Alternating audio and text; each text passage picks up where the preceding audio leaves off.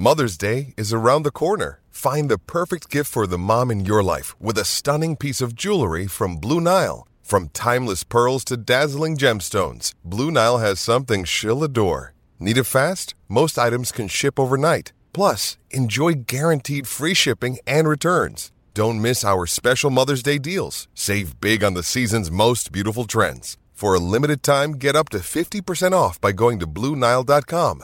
That's BlueNile.com. Another day is here, and you're ready for it. What to wear? Check. Breakfast, lunch, and dinner? Check. Planning for what's next and how to save for it? That's where Bank of America can help. For your financial to dos, Bank of America has experts ready to help get you closer to your goals.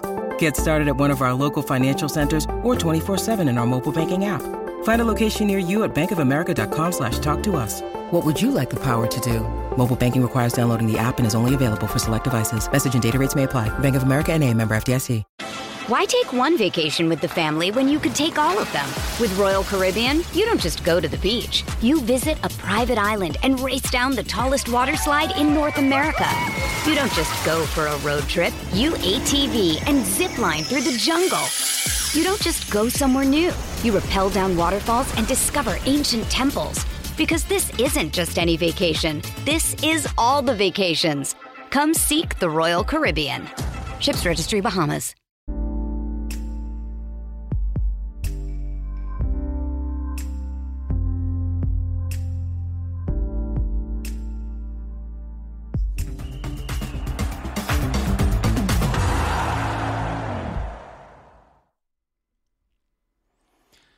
Hello, and welcome to another video and podcast from fantasyfootballscout.co.uk. My name is David, and once again, I'm joined by Marc, who comes to us live from the Fantasy Football Scout Writers' Room, where it never stops. The football season has come to a halt, but the articles keep on coming, and the big series that they are working on right now, and we're of course tracking uh, on uh, our videos and podcasts, is the team of the season. So here we are once again, Marc. We've talked about goalkeepers and defenders. We're moving on to the uh, the explosive points deliverers themselves, the midfielders. So uh, yeah, must be must be good fun going back and having a look at some of the players in this position. Yes, it is. It's um, it's very much a what lessons have we learned uh, time of year. So it is interesting to look back and just uh, look beyond the points totals of each player and, and just see how it happened, uh, what didn't happen, and yeah, and just get thinking ahead for next season. Really. Hmm. And the midfield uh, position is, is definitely one I've always enjoyed having to look back on because there's a lot more variation of choice than say in your goalkeepers and defenders. You know, they're very much the sort of um, the bread and butter, whereas uh, the midfielders quite often can be the juicy filling that bring some real flavour to your team. So, uh, although speaking of bread and butter, we do actually start in a place that feels very bread and butter, very mainstay in Mohamed Salah. Although it has been a really interesting season. I mean, reviewing his season is probably as interesting now as it has been in a long time because he didn't quite hit the heights uh, that you would expect from him, but he did become essential uh, eventually, uh, just like the days of old. So, yeah, talk me through his campaign, uh, what we've learned, and what perhaps that might mean for next season. Yeah, it was it, it was similar to what we said about Trent Alexander Arnold, really, in that for the first half of the the campaign, the World Cup, he was he was pretty. Well, he wasn't so much lower down the midfielders list, but he certainly wasn't at the top. He'd only scored six before the World Cup. Even going into game week 25, he was on eight, which which for him is substandard. But then, and of course, at the start of the season, he blanked in the 9 0 against Bournemouth. I don't know if you captained him, but I, I know I did. And it's hard to forget that. It was a hard day, uh, that one. Very hard day. really tough day. But yeah, he's emerged. Once it's all said and done, he's the top scoring midfielder. And he's one of only two to have double digits for goals and assists.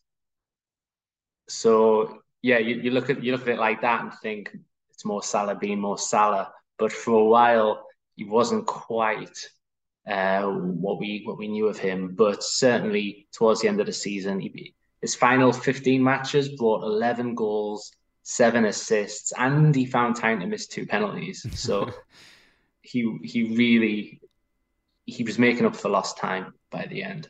Yeah, absolutely. Well, I mean, it'd be really interesting to see how he fares in the vote on Fantasy Football Scout um, uh, where you can vote uh, for who you think should be in the team of the season. Now, Mohamed Salah has obviously come up number one on the shortlist so far, based purely, I'm going to assume, uh, the fact that he, he, he was the top scorer midfielder in the end. Do you feel that he is going to make that um, team of the season from the votes? I mean, how do you see the voters uh, um, voting? Uh, where are they going to?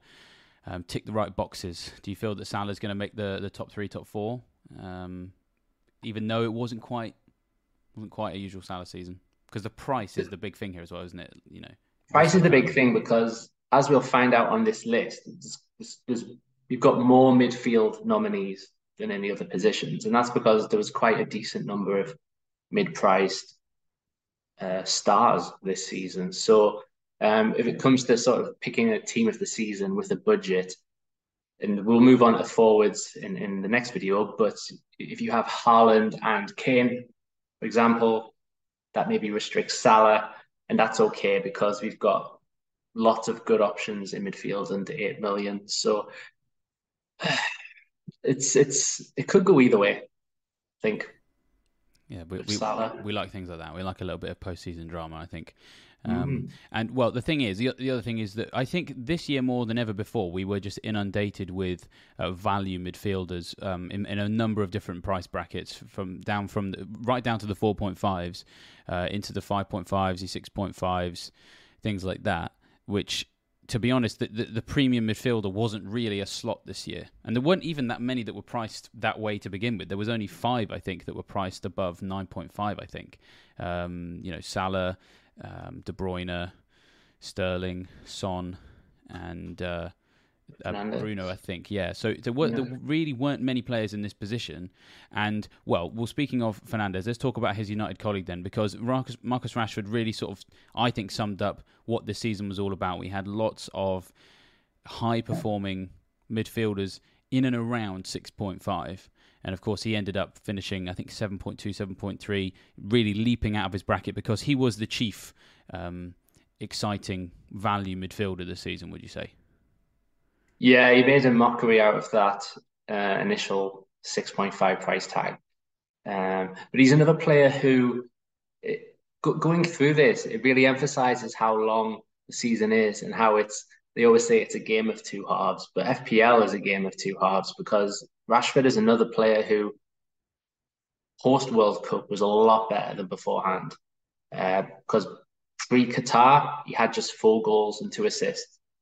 And then on Boxing Day, game week 17, FPL resumes and he scores 10 goals in the next 10 games uh, to have his best ever FPL campaign. So it completely changed after that break and he peaked at 6.1 million owners.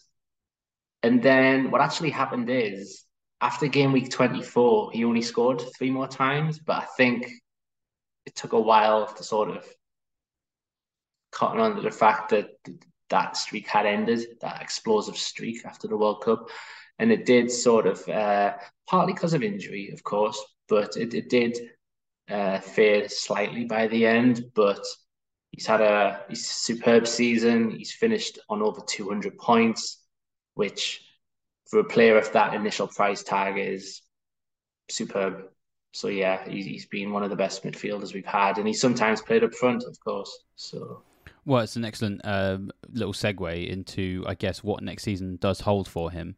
Because, yeah, as you say, um, 200 points plus usually is, is good justification to hoik that price back up. I mean, we were very surprised when we saw him at 6.5, you know, those, those days are, are very much gone.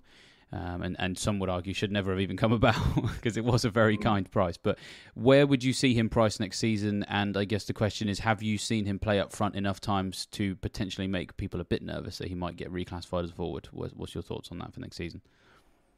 I think that, well, first of all, is yeah, this season's price drop was probably one of the biggest, and I'd say that the next season, it will, his rise will also be one of the biggest. It depends if Manchester United do buy that striker because we know they are linked with some names, and if, if they clearly buy a big elite striker up front, then you would imagine that does keep Rashford attacking from the left, and that doesn't necessarily mean he will stay as an FPL midfielder, but uh, I think there's enough doubt about whether he's this or that that maybe they could keep him in midfield. Yeah, I hope so. I mean, I would like to keep him there because I think he. It's one of those situations where has he played up front enough times this season to justify the switch? Like maybe I feel like it could be borderline. Um, you know, it could go, I could support a case for either way, but in terms of as you've sort of mentioned a couple of times in these videos, sometimes you know we're not just thinking about football here. The people behind FPL have to design a game and they have to think about what will make the game function well. And if you have a situation where Rashford is reclassified as a forward, but every week he plays on the wing because Harry Kane's playing up front for Man United, then it possibly slightly just breaks that part of the game, and that could be potentially enough of a decision. Uh, it might might be enough to push their decision back towards him being a midfielder again, which I, which I hope is what happens because. Um, if United do get a, um, a big exciting striker, a Harry Kane perhaps, I, I'd quite like to own both Rashford and Kane. I think they could link up quite well. So I'll keep my fingers crossed for that. Uh, I do get slightly nervous that because um, it was it was another season where there weren't that many great forwards, and I often feel like they, if there's ever a chance to move more players into that position, it, they might take that opportunity. I, I, think this season we had Jota become a forward and, and Mbeumo, Brentford become a forward. So maybe there's a slight desire to make that position more competitive. But uh, yeah, he might have just not played there quite enough to force the move.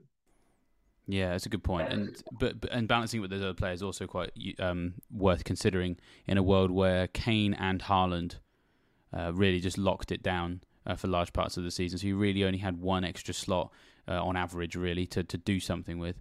And if Kane does stay in the Premier League, and go to a United, then may well be the same same issue again.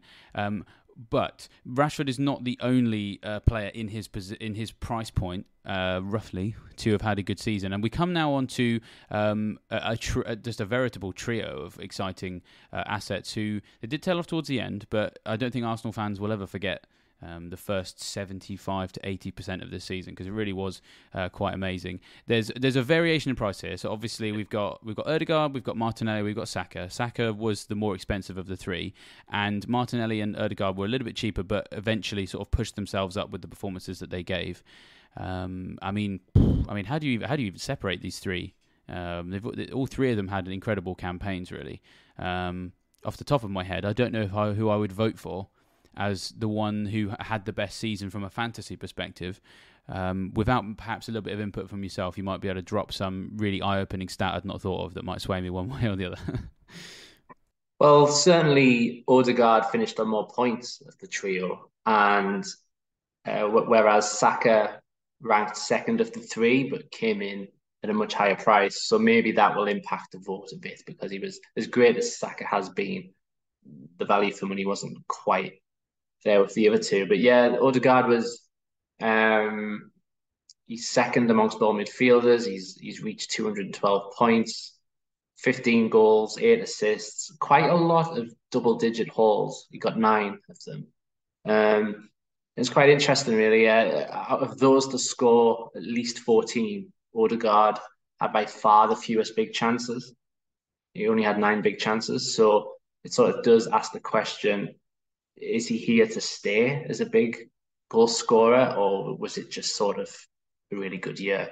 Whereas Martinelli, Martinelli actually had one more assist. He had more attacking returns than Odegaard did, but a lot, uh, a lot less bonus points. But Martinelli was interesting because his penalty area touches ranked third, but it were more than any forward in the game.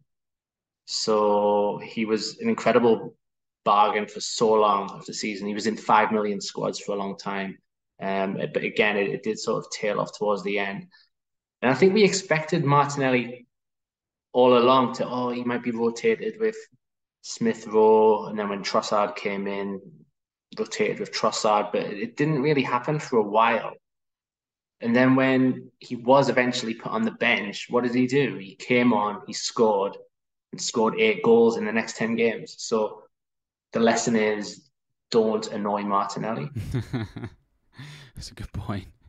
And what the th- the thing that I find really interesting about this trio is I can't really remember the last time that we had three midfielders from the same club sort of in a similar price. I know Saka was just that little bit um, further ahead, but in a season where we always felt quite a flush with cash, there was never a time when I felt like I couldn't get to Saka.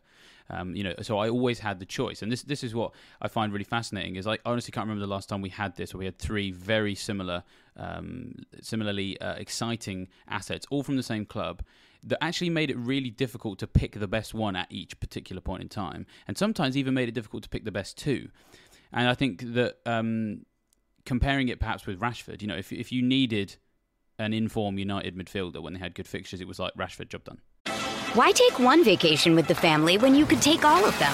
With Royal Caribbean, you don't just go to the beach. You visit a private island and race down the tallest water slide in North America.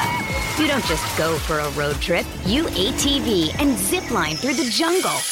You don't just go somewhere new. You rappel down waterfalls and discover ancient temples. Because this isn't just any vacation. This is all the vacations. Come seek the Royal Caribbean. Ships Registry Bahamas. Okay, round two. Name something that's not boring. A laundry? Ooh, a book club. Computer solitaire, huh? Ah, oh, sorry, we were looking for Chumba Casino. That's right. ChumbaCasino.com has over 100 casino style games. Join today and play for free for your chance to redeem some serious prizes. ChumbaCasino.com. No purchase necessary. Full prohibited by law. 18 plus terms and conditions apply. See website for details. But then with Arsenal, I think maybe this what might maybe influence people's voting somewhat is that the, the, each one of these might just lose a little little bit of support in the vote because they can all remember times when they didn't have that one and they had the other one and they let them down because obviously between the three that it was always going to ebb and flow about you know which one was the best two to own. And I, I had a couple of weeks where I I sold Saka I think and uh, sorry I sold Odegaard to keep Saka because I wanted to keep, because I needed to move to a Salah or a Fernandes and I kept Saka because he was on the penalties, and then I ended up having Saka for the two games where he blanked, where Martinelli exploded. I think I had Odegaard before I had Saka in the first place, so just going further back in time. Um, you know, I, I seem to just not always be completely optimally invested in this trio because there was three of them. And it, and it mm-hmm. always just made it very difficult for me to sort of pick between them. I don't. What was your experience with these guys this year? Did you did you own all three of them at various stages and in different combinations? Uh, started off with Martinelli, so that that went well. I don't think. Oh you know there was there was a slight spell with Odegaard later on, but it was just when he decided to not score for a little bit. So thank you for that. Um, Saka, yeah, that's the thing because Saka, I did have him for a while because, by the way, he's the other player as well as Salah who scored at least ten goals and got ten assists. He's the other. He's the only other player with double digits for both and he had the, the penalty taking responsibility. So I, that really appealed to me, and he, he did okay. He, he did an all right job, but and his returns came at a steady pace, Saka. So he produced in 17 of his first 25, although he then failed in all but two since game week 28, I think it was. So, and had him for quite a few of those weeks, of course. But yeah, he was have had all of them. You're right in that they could sort of share the Arsenal vote in these awards, but uh, it's another reminder that you can vote for up to five names on Scout. By the way, yeah. So you could you could vote for all three if you wanted to. Yeah, that's very true. Yeah, Absolutely. Well, uh, an incredible season for for Arsenal. Uh, unfortunately for their fans, just pipped to the post by Man City, who we move to next.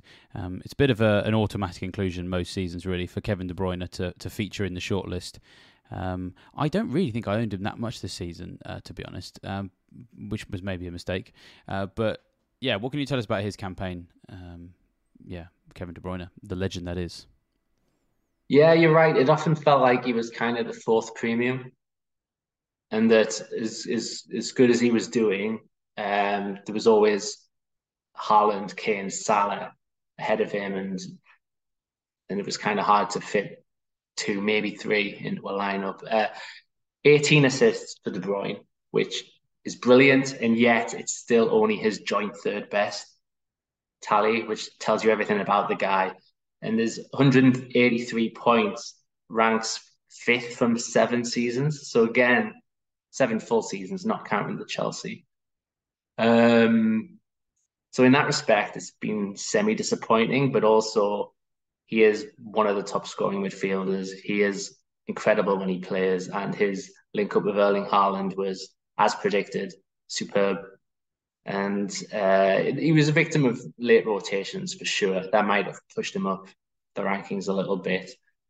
But he ends with the best rate of chances created. He's created a chance every 24.7 minutes. Um, and he's near the top for creating big chances. The only thing that maybe stopped him being top was those sort of late rotations uh, that restricted his game time. So, yes, we know we know what we get with De Bruyne. Um, he's he's a brilliant player to watch, and he does get the assists in FPL. I guess the only thing you could say is that the goals didn't really happen this season. He scored seven, which which is okay, but uh, compared to the other premium options, maybe maybe that's what held him back a little bit. Yeah, and certainly he, he is capable of having a double digit season for goals. When you look at um, last season, 15 goals uh, for him, uh, and then two seasons before that, you know, 13 goals in that one. So it wasn't quite an epic season for him, and the, and the pricing structure of other players really kind of made it. Like, I mean, just I said I'm not sure I owned him. Just going back, I don't think I owned him even once. Uh, but he gets he still just it's sometimes you get these players who you, you go nowhere near for reasons that feel important at the time and in short term because oh I need to own this other player but you know you could make a case for sticking him in uh, a team where you just leave him in the whole time and he's going to get you you know close to 200 points um, th- th- these are the, usually the kind of conclusions that we tend to come to with, at the end of the season sometimes, and then we just forget them at the start of the next season. You know, we could could have just left this guy in, and he could have just ticked along nicely. But such is the nature of FPL, it's, it's very short term based at times, very sort of based around pressure of other decisions and other players in the game. Um, so he's probably not going to get. I, I don't think he's going to get that many votes in this, but we have. But he just still has to be on the shortlist, doesn't he? Because it's just forget his other seasons. He's he's not he's not really competing against that. You know, he's in the top six highest scoring midfielders for the season, so here he is. That's it. Yeah, he he, he has to be mentioned, uh, but uh, I'd be surprised if he made the lineup, but it's not our decision. No, so exactly. See what happens. It will be the will of the people uh, that decide it. Um, well, let's go to the complete opposite end of the extreme in terms of price and uh, head back to your favourite part of the world, which is Newcastle, where we uh, have to talk about Miguel Almiron, who uh, we've talked about. Um, you know, a season of two halves. We've talked about some guys who had a you know an all right start, but then a much better finish. It was kind of the other way around for for Miggy, wasn't it? Yeah, ah, Miggy, great guy. Um, his first three and a half years at Newcastle were not great. Uh, it took him almost a year to score his first goal for the club. So what happened to him in in the autumn was very much a purple patch and pretty symbolic of, of how things have been under Eddie Howe. Players like Almiron and Joelinton and Longstaff have just improved incredibly under Howe. And you start off at five million. Between game weeks nine and 17, he scored eight goals in that time. So he shot up in value, but it, it has regressed a bit since, as, as you would probably expect. Um, his final 17 games, two goals, two assists and sort of looking forward, we, we already saw signs towards the end that he was maybe slightly rotationable, if that's a word. But certainly next season, um, the squad depth should be increased, and it probably ends him as a viable FPL asset. Asset, but owners, I'm sure, will not forget that beautiful autumn spell. Yeah, we'll have to go the uh, the streets will never forget that is for sure because it, as you said it was so unlikely i think that was i remember first getting on on on the bandwagon and it's still feeling i was very lucky i got on it um, quite early when it was still very much a, bandwagon that you sort of turned your nose up at because you know you could just you could feasibly um, negate any reason for jumping on it by just going simply it's Almiron. And like that was enough. And but that was what was quite handy was that people were simultaneously saying oh it's Almiron whilst kind of overlooking some actually quite good numbers. Like his underlying stats were were quite good for that patch, um, and that's why I invested in on him because historically they hadn't been, you know, yeah. and so it feels quite nice. Uh, it's sort of a fitting. A, a tribute, I suppose, to the fact that he's probably, as you say, not going to be that much of an asset next season after being you know, sort of this comical figure in the mind of many. That he did get one proper go at being a fantasy asset um, before that time, and and here he is on the shortlist. I don't think he's. I think that second half of the season, as you've mentioned, there's probably going to hamper him in terms of getting some votes in the polls. But it feels nice just to have him here, just to sort of give him a nice little nod, be like, "Well done, my friend." Um, yeah, it's probably going to be some some recency bias, but uh, will not forget. yeah. Well, speaking of recency bias, I do think that we might see that possibly with the Brighton midfielders. You've talked about rotation as well. You know, these guys in many ways were the second half of the season's answer to. Um, to Almiron. Uh, Solly March in particular as well, someone who historically uh, had just sort of been a five million midfielder you kind of just ignore, but he had his best season uh, in, in a Brighton shirt. Mitoma sort of came out of nowhere and has looked very, very exciting. Alexis Mac Allister as well, sort of has been around for a little while and has always looked very exciting, but um, really had a proper bite at the cherry this year could be a bit like the Arsenal guys. We've got three guys all from the same club, and they all kind of treaded it on each other's toes at various points.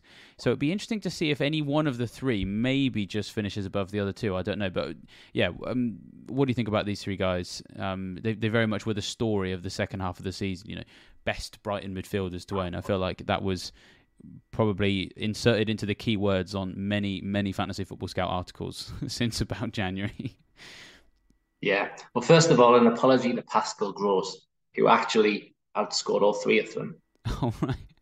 In the end, but um, but it was never glamorous to go with him over these three because they all each of them offered something. So Solly March, similarly to Almiron, Almiron had never really been a, a thought until this season. He hadn't scored since November 2020, but then De Zerbi comes in. He's a winger six goals, ten assists, and since since that break, since since we came back after the World Cup, he, he ranks fifth for big chances created and seventh for chances created. So, so yeah, he, he's had uh, I don't want to call it a purple patch or anything, but second half of the season was was very good. It came out of nowhere um, until injury sort of took him out at the worst time when when those double game weeks were coming up. And then Mitoma, again, he, he only burst onto the scene after the World Cup break, um, sort of once Trossard was out of the picture. Um, whereas March is the best of the trio for creativity, Mitoma is the best for in the penalty box. He has the most touches in the box of the three, more shots as well. Um, but his points tally since game week 17 is seventh best of all midfielders. So, uh, but the only thing I would say about Mitoma is we we all kind of he was firmly in the template, and that was kind of non-negotiable purely because of the double game weeks. But he actually he only once exceeded seven points after game week twenty-two, and he hadn't scored since game week twenty-nine. So he really did sort of drop off. Um, seven points in a match, sorry, because there were some double game weeks. So in a way, Mitoma was slightly disappointing for a lot of the time, but we sort of kept him anyway. Yeah, he became a bit of a, a second half of the season Trippier, didn't he? In that yeah. people felt uh, afraid to move him on because everyone else had him, and he always looked like he was this close to getting something. The one thing I noticed about him was that his his shots in the box and his big chances uh, stats largely stayed at um, what I would consider an investable level, but it was the shots on target that just completely dropped off a cliff, and the goal conversion rate as well uh, seemed to be what killed his season in the end. Um, I guess uh, my question in, in, in that regard then: Do you feel that Mac Allister possibly was a bit of a best of both worlds. You know, March was the assister, Mitoma when he was on form was the goal scorer, whereas Mac Allister was probably of the three the one that offered both of those things in slightly more of a balanced, equal measure, and of course penalties as well. Yeah, he he came out on top for shots and expected goal involvement, uh, influenced by the penalties, yeah, of course. But uh, his 52 shots outside the box were league high, so even ahead of Ruben Neves, which which is saying something. Oh wow! Um, oh, there's a stat. So, so yes, he did beat them both for shots, but a lot of them were quite speculative. But he ended on ten goals, um, and he's had a good year with the World Cup winners medal, and now he's about to possibly leave the club. So, be interesting to see how Brighton evolve next season. It is Ryan here, and I have a question for you. What do you do when you win? Like, are you a fist pumper? a woohooer, a hand clapper, a high fiver. I kind of like the high five, but if you want to hone in on those winning moves, check out Chumba Casino. At ChumbaCasino.com, choose from hundreds of social casino style games for your chance to redeem serious cash prizes. There are new game releases weekly, plus free daily bonuses. So don't wait. Start having the most fun ever at ChumbaCasino.com. No purchase necessary. VGW. Void were prohibited by law. See terms and conditions. 18 plus. It is Ryan here, and I have a question for you. What do you do when you win? Like, are you a fist pumper? A woohooer, a hand clapper, a high fiver. I kind of like the high five, but if you want to hone in on those winning moves, check out Chumba Casino. At ChumbaCasino.com, choose from hundreds of social casino style games for your chance to redeem serious cash prizes. There are new game releases weekly, plus free daily bonuses. So don't wait. Start having the most fun ever at ChumbaCasino.com. No purchase necessary. VGW. Void were prohibited by law. See terms and conditions. 18 plus. Mm, absolutely, and uh, we've already touched upon it in our defenders video. But what happens to the price of some of these players is going to be very, very interesting. And you know, I completely, I, I must also apologise to Pascal Gross. I had not noticed that either. Um, he very much probably deserves a, price rise as well, and and actually has some pedigree compared to the others as well. Um, when you consider that there was a time when he was essential beforehand, um, back in the the real before times of Brighton. So you know, he could be looking at six, six point five for the new season uh, as well. So what happens with Brighton? You're absolutely right. We're going to have a keen eye on that.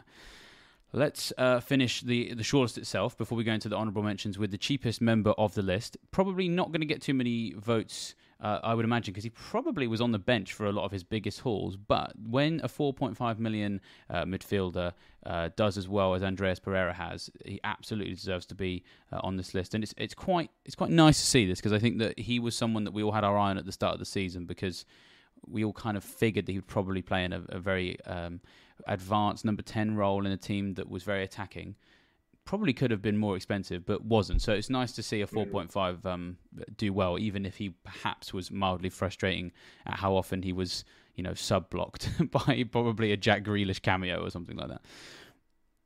Yeah, I can't seem to recall. Was he priced as a Manchester United player, perhaps? Yes, uh, yes, I believe he was. Um, I think that's perhaps what influenced the price, actually. Um, and then, so, so nice then when he moved to nugget. Fulham, it felt like a bit of a cheat code basically because he was priced as a Man United reserve and then became a, a big Fulham signing. And we knew going into the season that he was going to be the 4.5 million of choice, really. And he did prove that uh, four goals and 10 assists. Although, as you say, a lot of that would have been stuck on our benches. But what a great feeling when he came in as an auto sub with a goal. Yeah. Uh, whenever that happened. He, I think he hauled both times against Leeds, for example. So he, he certainly had some great moments. It's just uh, we might not have experienced them too often. Yeah. Yeah, well, I mean, whenever a 4.5 million midfielder does, that tends to be their lot in life. But and sadly, probably isn't going to be 4.5 million again next season because I think, yeah, you, I'd, I'd, forgotten actually. I think you could be right that um, in a Fulham team, if you know he's in the team and then you're doing the prices, you're not going to make him 4.5. So he's probably going to be a 5.5 for next season. And, and Fulham are probably another club that we're going to see some some price rises for because they did have a very good year, didn't they? Um, you know, they were priced like a newly promoted team because, uh, uh, but they didn't play like one, and so well done uh, to them because it was never really in the relegation fight at all. Really, they sort of weren't weren't fussed by it. So well done wow. to them. Probably going to have to find a new 4.5 for the new season. Let's finish with some um, some guys that were close, had some good patches, especially towards the end, uh, but couldn't quite make the list. Uh, on the screen, I've got Leandro Trossard, who. Um, you know, famously was a useful asset actually for two different teams in the same season. Um, so fair play to him there. Bruno Fernandes, uh, we got Rodrigo as well, and also Eberechi Eze, who um, really um, made everybody forget that Zaha was injured. To be honest, he very much filled that void at Palace, didn't he? So, yeah, mm-hmm. um, and, and what can you tell us about these guys? Perhaps maybe how they just missed out. Um, and yeah. It might have been a bit harsh on on Fernandes, to be honest. Um, when you see where his overall points are compared to some of these other nominees, it, it might be deemed harsh. It just felt like he he did lead the way for chances created, and I read a stat earlier that no player had created a bigger xG tally than him. It's just his teammates often didn't score those chances. So, but it, it was it was it was a since his 2020 arrival, he's had three full seasons, and this one sort of felt like it might been possibly the weakest of the three. But yeah, you, you could argue that he may have deserved to have been in the vote, but at the same time, he might not have received many votes anyway. So yeah, it's um another player where it's a season of two halves in many ways because yeah just looking back at his first half of the season now it didn't really justify that much investment. And i picked him up in january when it felt unfashionable at the time because i just had a bit of an inkling that it, was about to go on a run and, and, and he did and then people picked up on it. But um, in a season where rashford was so much cheaper and you know clearly much more of a goal threat. And you've also got uh, so many uh, really affordable options at Arsenal and Brighton. There was just never room for Bruno, uh, really, until right near the end when you felt forced into that because of the double game weeks. Uh, well, forced into it's probably the wrong word because you were right. He, he was playing well.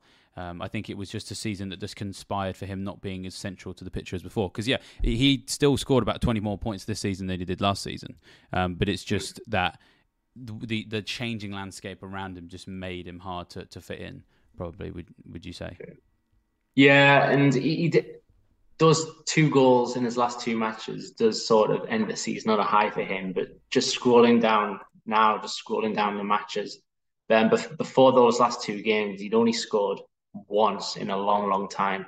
So there was a lot of underachievement before the end, and uh, yeah, he, he's a good player and he's he's key to Manchester United, but perhaps we have to draw the line somewhere on this short list before it becomes a long list. And yeah, Fernandes is just on the other side of that for us. Yeah, that's very true. And well, the only thing is, is next season probably going to be up to the price he was that we would more expect of him because they finished well and are looking good. Could be back in a position where we've got some very tough uh, decisions uh, to make uh, for the new campaign. Before mm-hmm. we finish, perhaps a slight word on on Eze um, because not necessarily to suggest that in any way should be on that shortlist, but it, I do personally find it very impressive that I feel like he wasn't really in the conversation until about 10 weeks ago, whenever it was that uh, Hodgson came back. And yet, Eze has managed to finish in the top 10 amongst all midfielders uh, for points with uh, 159. Uh, more than Almiron, more than Trossard as well, more than Son, more than March. You know, so he, he did actually what he achieved in the in the end of the season, one added on what he'd done before, was was impressive for someone who very much felt like a differential when you look at he finished, maybe we should have been on him a little bit more.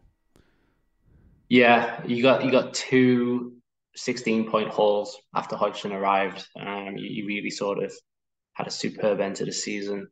And yeah, it's, it's, sort of it's a hindsight thing, isn't it? Because you look at him and think, wow, it's a lot of points. He, he's he's ranked really highly. Uh, well, why weren't we on him sooner? But you know, his form coincided with Brighton having double game weeks every week, so there, there, there was always sort of more bodies in the way. But he definitely deserves a mention. Yeah, and I, also Rodrigo. Oh, Rodrigo's another one. Yeah, on there because he was he had 35 points after game week three, an incredible start. He was the first midfielder to reach 10 goals, but then he got injured. But he still ends with the best minutes per goal rate of, of the regular midfield starters. So if it wasn't for the injury, he might have been on the list and Leeds might have stayed up. and Leeds might have stayed up. yeah, it's it's weird. I, when I saw Rodrigo on the list, my brain immediately went to the Man City midfielder because I, I just honestly completely forgotten about the Leeds one because it it feels like such a long time ago that he was an option. It almost feels like last season. Well, I mean, technically it is now last season because the season has finished, but you know, um, it's because his real purple patch really was in the first few weeks of the campaign, which were a very long time ago now. So, um, yeah, shame shame for him really because he was an exciting player um, to to own. And yeah, just just going back to Eze as well, I think I I, I was big on this guy. I, I, I lost count of the number of like articles, videos, whatever you call it, that I he, I put in front and said like this guy's so good, you have to get him, and I just never got him myself, and it, it was because of Brighton. You know, they just had too much of an opportunity to um, to invest in those double game weeks. I just never found the room, which is, is a real shame. So, um, yeah, hopefully I get to own someone like an Eze next season. Uh, if the double game weeks can just get out of the way, because it can be a bit of a chore sometimes, can't they? Yeah, a little bit. Well, hopefully, don't want to speak too soon, but next season might be a bit closer to normality, whatever that is. Um, yeah, for the in terms of no time. World Cup breaks, no no World Cup breaks. Hopefully, no pandemics. so we, might actually have a, a, smaller amount of double game weeks in theory, which might give guys like Eze a chance and allow Mitoma to be sold yeah, after all this time, we can finally look elsewhere and just focus on the single game weeks. We can, yeah, absolutely um, pray for that for certain. Um, but yes, as we've uh, talked about here, all these players, uh, with the exception of the last few we've talked about, the ones that are in the shortlist, you can vote for uh, on the polls on fantasyfootballscout.co.uk, uh, and so it all feeds into that team of the season. So if you head to the website, scroll down to the polls sidebar, and you'll see the different positions cycle through over the next few days. So you can uh, vote for those, and then eventually a team will be assembled uh, by the writers who never stop working. As I said, Marc is uh, still trawling through all of the postseason copies, so make sure you keep an eye uh, on all that stuff. And uh, don't forget, by the way, before you finish, to uh, like this video and hit subscribe uh, on the Fantasy Football Scout YouTube channel, and also hit the bell notification as well. Because in the closed season, there is naturally going to be less football on. There's going to be significantly fewer deadlines as well. So uh, you're slightly just statistically more likely to miss content if you don't have that bell notification turned on. It will help you know when we've got something new out. Uh, we'll have a video on forwards as well. Uh, we've already discussed defenders and goalkeepers for the team of the season, so you can go back and watch or listen to those depending on what platform you're accessing this on. And also, don't forget that what we have coming up is Game Week 39 on Saturday, 3rd of June, Team North versus Team South. All of your favourite content creators from the fantasy football world, probably all of the ones you don't like as well. They're all there um, playing football against each other, uh, all in a fantastic uh, name of, name of a fantastic cause. Uh, that is Street Child United that do a fantastic job of looking after underprivileged uh, children uh, across uh, the world. So if you'd like to come to that, it's in Birmingham. You can go to the website Game Week 39 North versus South.co.uk and buy a ticket. All proceeds to that charity. Or if you can't make it but you'd like to make a donation, you can do that too. And you can follow uh, the game. I think on Twitter Spaces, where it will be kind of radio commentary. And my understanding is that there will be uh, um, a, a, televisation of the game on YouTube as well. So keep an eye out for that big, big fantasy event, and we'd love to have your support um, for that. I think that's everything I've got to mention. That was quite a long list. Thank you for joining me, Marc. Um, you've, uh, I think, I think you finished writing all of your team of the season articles now. Is that right? Yes, that's right. Yeah, the forwards has just been completed, so that will go on the site in the coming days. So yes. Yeah, be nice probably to uh, to have that season review uh, out of the way, and you, so you can enjoy the rest of your summer. I imagine. it would be nice. Be It's good to avoid burnout. I think in general. Although there's a different type of burnout if you sort of go on holidays and stuff. So. That is very true. Well, as I said, thanks for, for coming on this video, and we've got one more with you to come later this week. So, um, yeah, everybody, we'll see you then. Uh, but until then, it's a goodbye from me. A goodbye from me. Cheers all.